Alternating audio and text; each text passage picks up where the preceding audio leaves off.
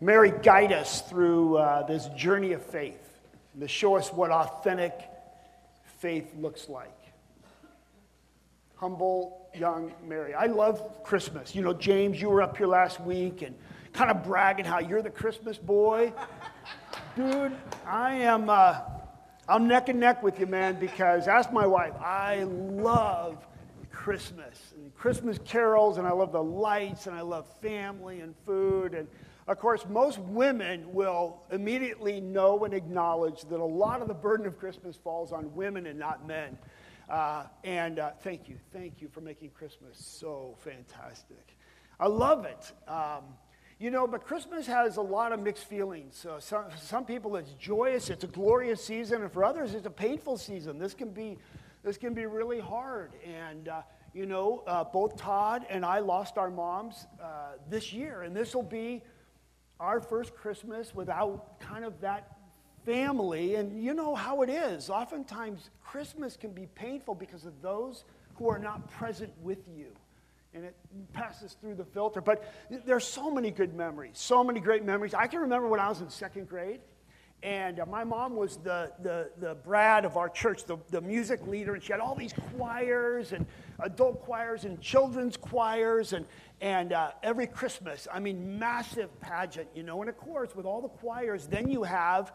Um, you, ha- you have the manger scene, and then the, the little kids are dressed up in the shepherd and um, there's Mary and there's Joseph and there's little baby Jesus and they've got the wise men. And I, I, played, I wasn't too good, a little too rambunctious, so I was like number eight shepherd down the road, you know, kind of watching this thing happening, full church and music. And, and I didn't like the way uh, Joseph was handling the baby Jesus, kind of bugging me.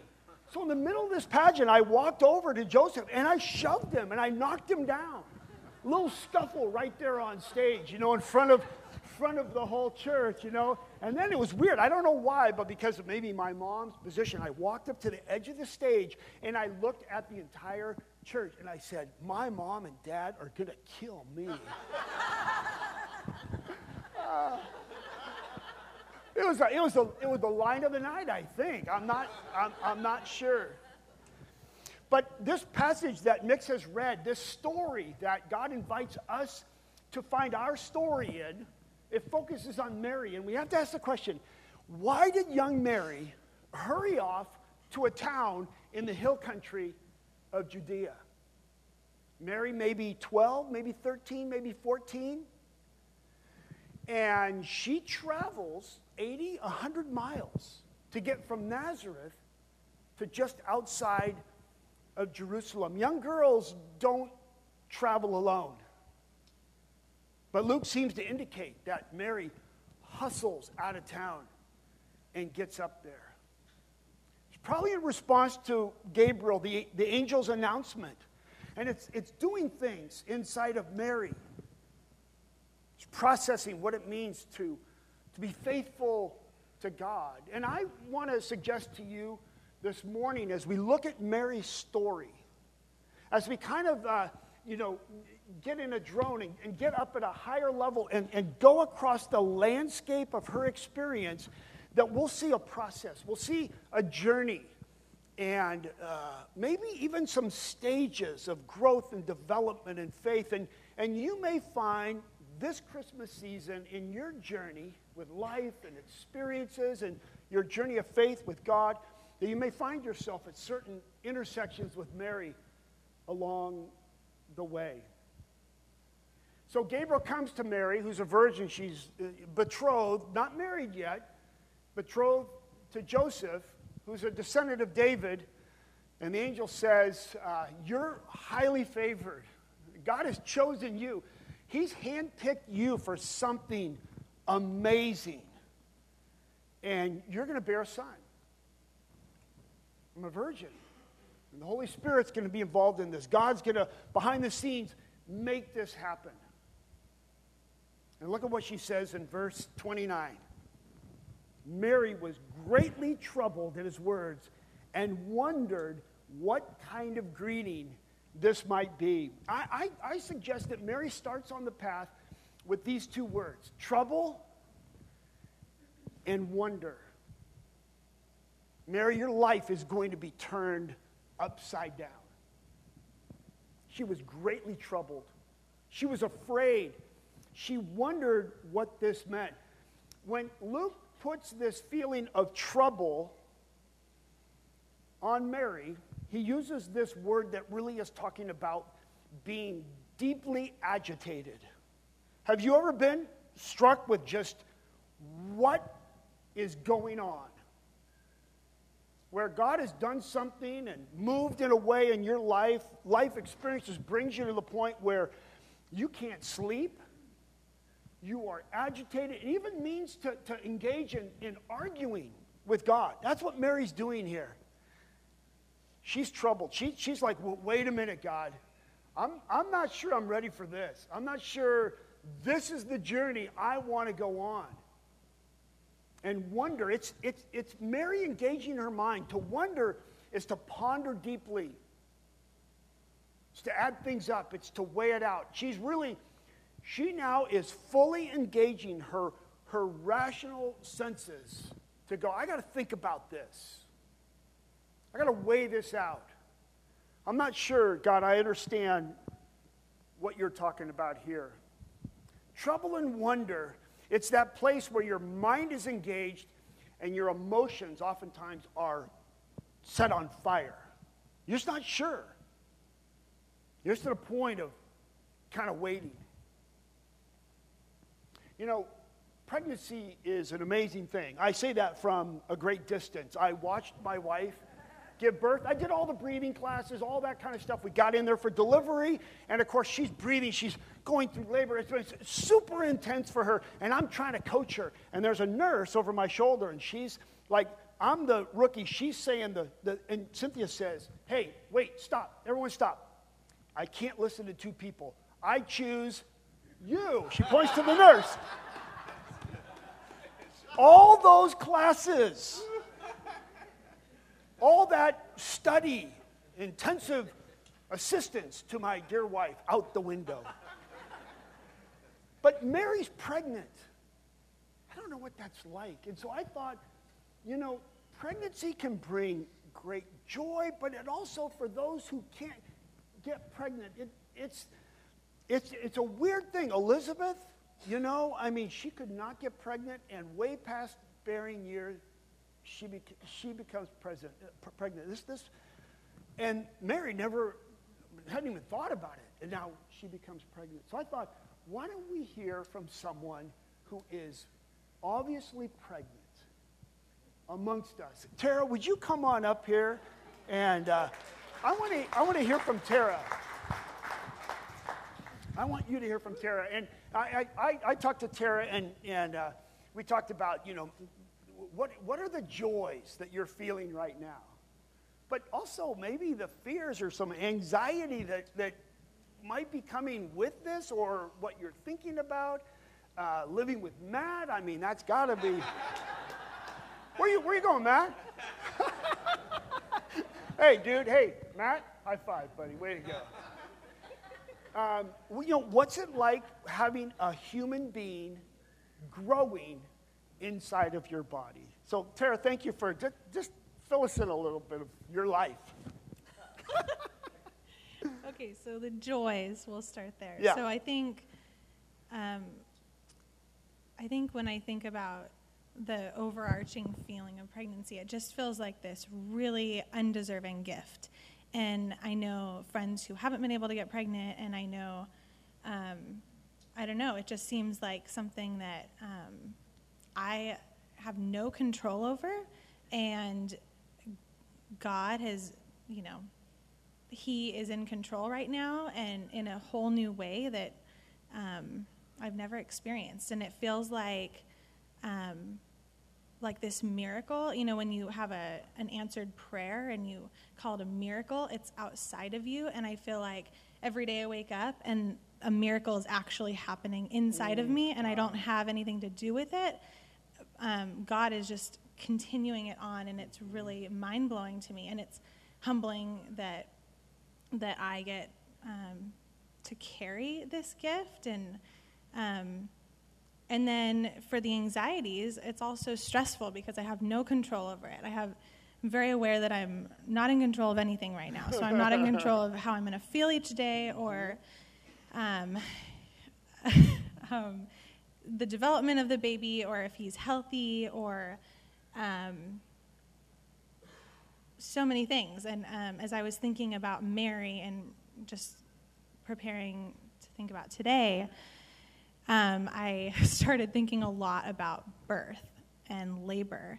And I don't think I had stepped into that fully until now. And I don't think I've thought about how traumatic and primitive it is until now. And that was really overwhelming to realize. And it's only eight weeks away. And um, realizing that I get to go through that in a hospital with an epidural if I want, and doctors, and um, I'm still terrified of it. And then thinking of this 12 or 13 year old going through that, she's probably just gone through puberty, so she's already, she just needs a break from change probably. And then now she's getting ready for her body to do a whole nother number of crazy things. And, um, and she's probably just trying to be cute for Joseph, and you know they're all in love, and she just wants to be lovely, and now she's got to go through all this. And then, um, as I was thinking about birth and labor, I was thinking about um, how I don't know what I'm doing, and Matthew doesn't know what he's doing, and um, we're totally dependent on other people to kind of make sure that everything goes well in case there are interventions needed or anything. And I was thinking about how um, Mary didn't know where she was going to have a baby or who was going to be there. And the Bible doesn't say anything about anyone else being there, I don't think. Mm-hmm. And so here she's in this dirty cave or barn, and maybe Joseph delivered the baby. Mm-hmm. I don't know. That was crazy to me to think about. Trusting Matthew to be there to figure this out with me. like, okay, you caught it, right? you know, I don't know. That just sounds terrifying and and what a bonding experience. I don't know. It just sounds so stressful thinking about all the unknowns leading up to that for her and yeah. for me, let alone her. And um, being so young and unprepared, and um, she didn't even have um, all these breathing methods or parenting books to read or anything. So yeah. I don't know. Awesome kind of a little bit about the joys and anxieties, Good. I think. Thank you, Tara.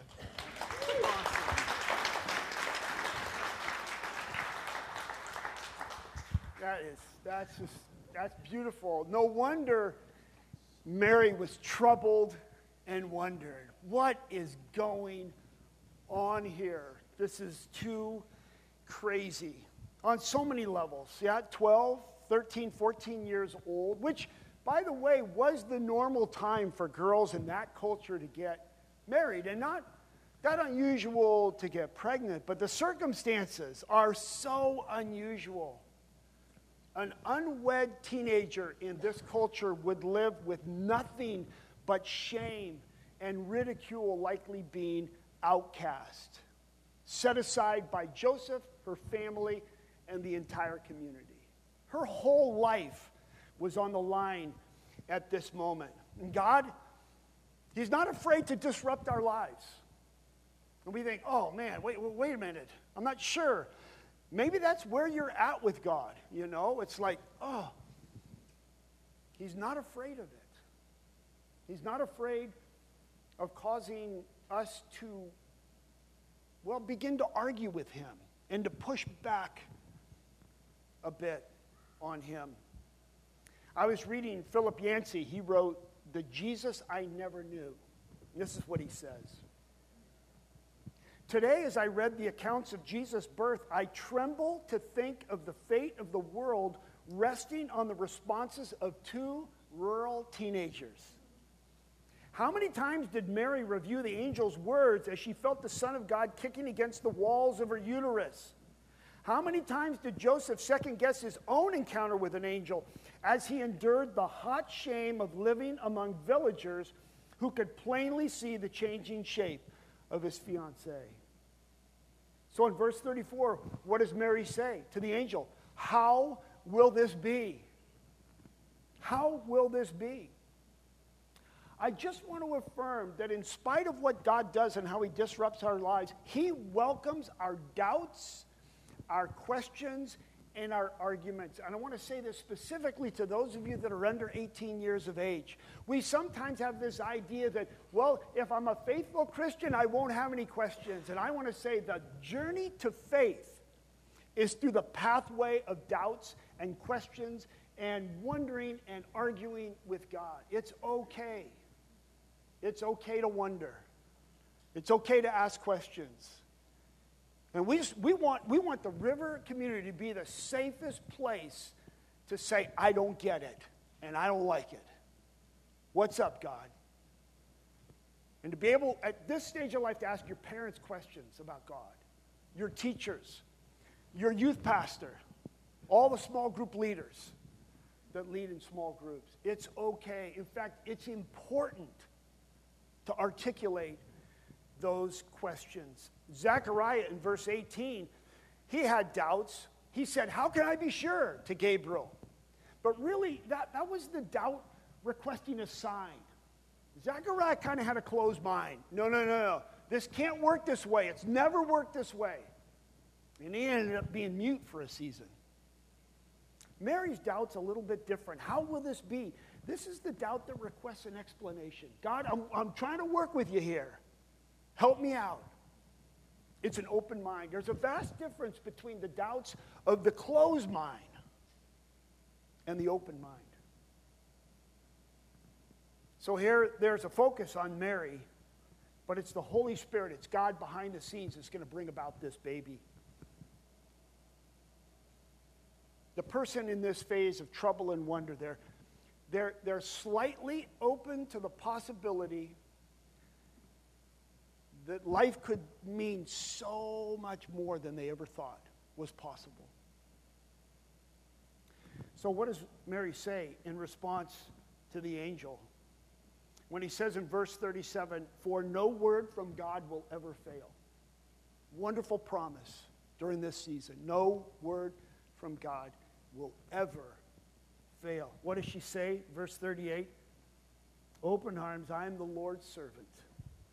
May your word to me be fulfilled. She's kind of growing up and moving into a, to a new phase from trouble and wonder to now what I would call surrender and intent. Before, her emotions and her mind were fully engaged.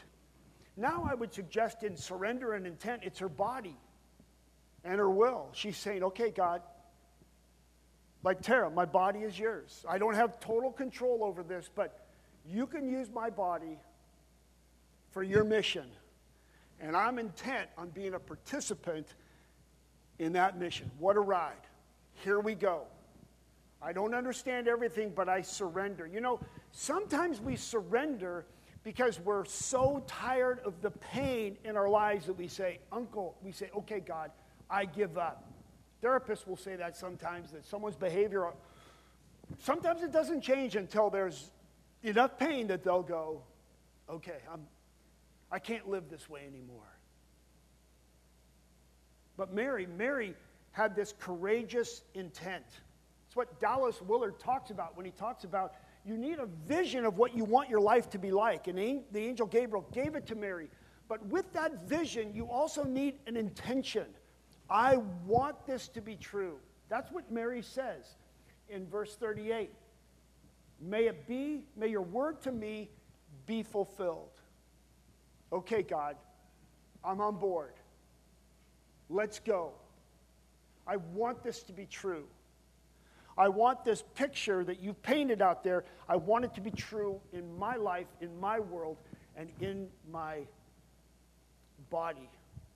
Doesn't make sense to me, but I'm willing to move forward. Maybe that's kind of where you're at, you know? It's like you've struggled, you've fought, you've argued, you've wrestled, but there's this sense of, okay, I'm in. I don't, I don't know everything about this Jesus story. I don't know everything about what it means to be faithful. I got this past, I got these, these questions, but you know what? I'm going to jump on. I'm going to jump on with these people, and I'm, I'm moving forward. I don't get it. I don't know how it's all going to work out. I'm scared, even, what it might mean. Think of how scared Mary was to participate. But she said, okay, I, I don't know how to do it, but I'm in. I'm okay.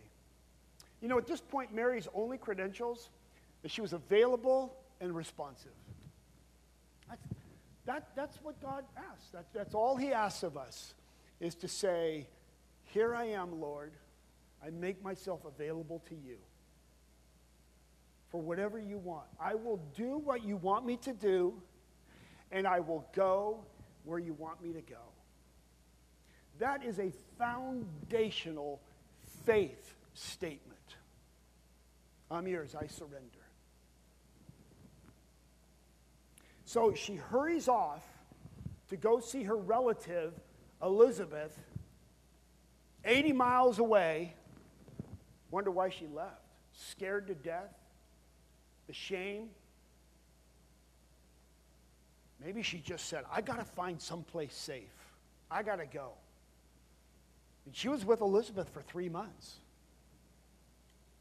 And Elizabeth hears her voice, and John the Baptist leaps in her womb and uh, is jumping for joy. Have you ever felt your baby jump for joy in there? Yeah. That, that's, I mean, it's just amazing. And, and, sometimes I'm sure, like, I'm hungry, feed me, you know? But, uh, and Mary and Elizabeth was, was, was filled with the Holy Spirit. You know, when I think about the relationship between Elizabeth and Mary, I think how beautiful it is when an older woman takes a younger woman under her arms, under her wings, and mentors her and, and walks her through things like pregnancy and, and, and, and marriage. And think of the help that Mary received from Elizabeth. But while Mary was the younger one and Elizabeth was the older, in this honor culture, everything is reversed. Now Elizabeth is saying, Blessed are you. you you're the most favored mother of all history. And she says, Blessed is she who has believed that the Lord would fulfill his promises. And then, as mixed read, he led us into Mary's song. And I think this moves us into kind of this third stage, this third development of maturity from trouble and wonder, and then on to surrender and intent. I see in Mary's song glory and declaration. Her mind, her emotions, her body, her will. And here is Mary's spirit. My soul glorifies the Lord, and my spirit rejoices in God my Father and God my Savior. Her spirit, but also now her calling, her, her declaration. Mary now understands that she has a pivotal place in history. Mother, I mean, Mary, the mother of my Lord, Elizabeth calls her. Imagine. Imagine being in that role. Do you know, though, in one sense, that's our calling as well. When we come to Jesus and we say, I don't get it all, but I surrender to you, I say yes to Jesus, come into my life, make me a new person. May I experience the forgiveness that you've offered in the cross. You know that the Bible tells us that the Holy Spirit, just like for Elizabeth, the Holy Spirit comes inside of us. We become like Mary. We become a receptacle of God and His glory inside of us. And that's what glory really means. It's a glorious season. And when Mary magnifies the Lord, when Mary gives glory to God, she's just merely reflecting His beauty and His holiness and His love and grace to the world around them. That's what God wants. That's what He's forming in His people is a people who will glorify God by reflecting Him out so that when people that don't know God, people that, that have closed minds, people that have resisted the love of Jesus, they'll, they'll look in and they'll see something shining, something bright Why is this a glorious, joyful season? It's because God has acted on our behalf. You know where Mary is located? She's a young Jewish girl. She's part of Israel, the chosen people of God, but they're living under oppression. And you know, the time when the what we call the Old Testament, the book of Malachi ends, and the angel Gabriel talking to Elizabeth and Mary, it's what we call the 400 silent years when the prophets went silent. God was no longer raising up people. It's the time when God stopped talking. You imagine? But God. And now the Roman oppressors, with their power and their might, the might of their arm, pushing them down. Mary has nothing, nothing to offer. And if you read this song, it's not only beautiful, it's not only full of praise and full of glory, it's incredibly subversive and dangerous. It's dangerous for a, a zealot to cry this out. It's dangerous for a priest to cry this out. But for a 13 year old girl, so brave, so courageous, such wisdom. This journey for Mary has captured her mind, it's grabbed onto her emotions, it's filled her body. It's impacted her will.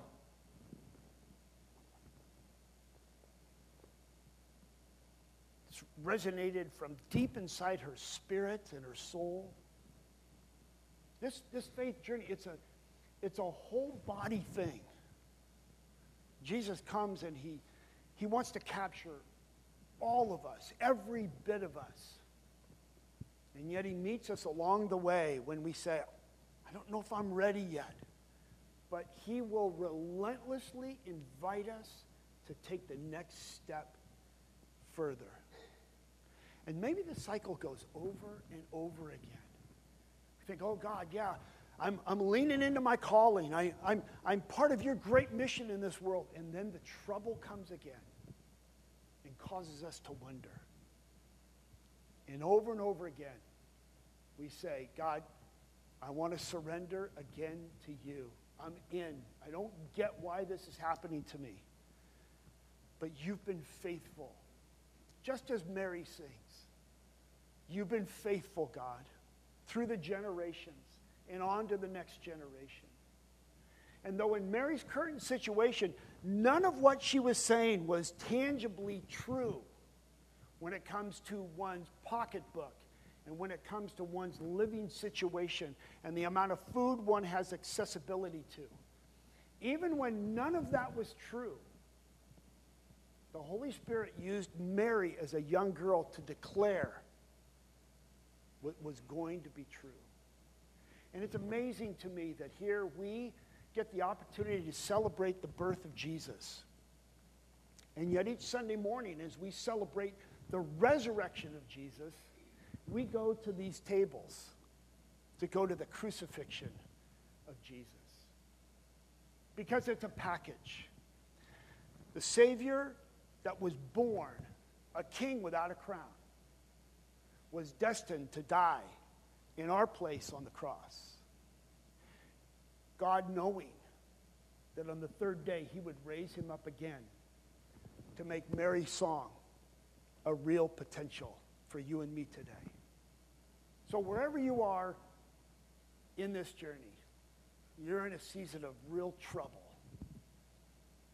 or you've moved to that place of resignation or surrender or hope, where you say, okay, God, I'm in. I'm going with you. Or maybe God is using you in just amazing, surprising ways with your, the articulation of your story, bringing hope and encouragement to other people.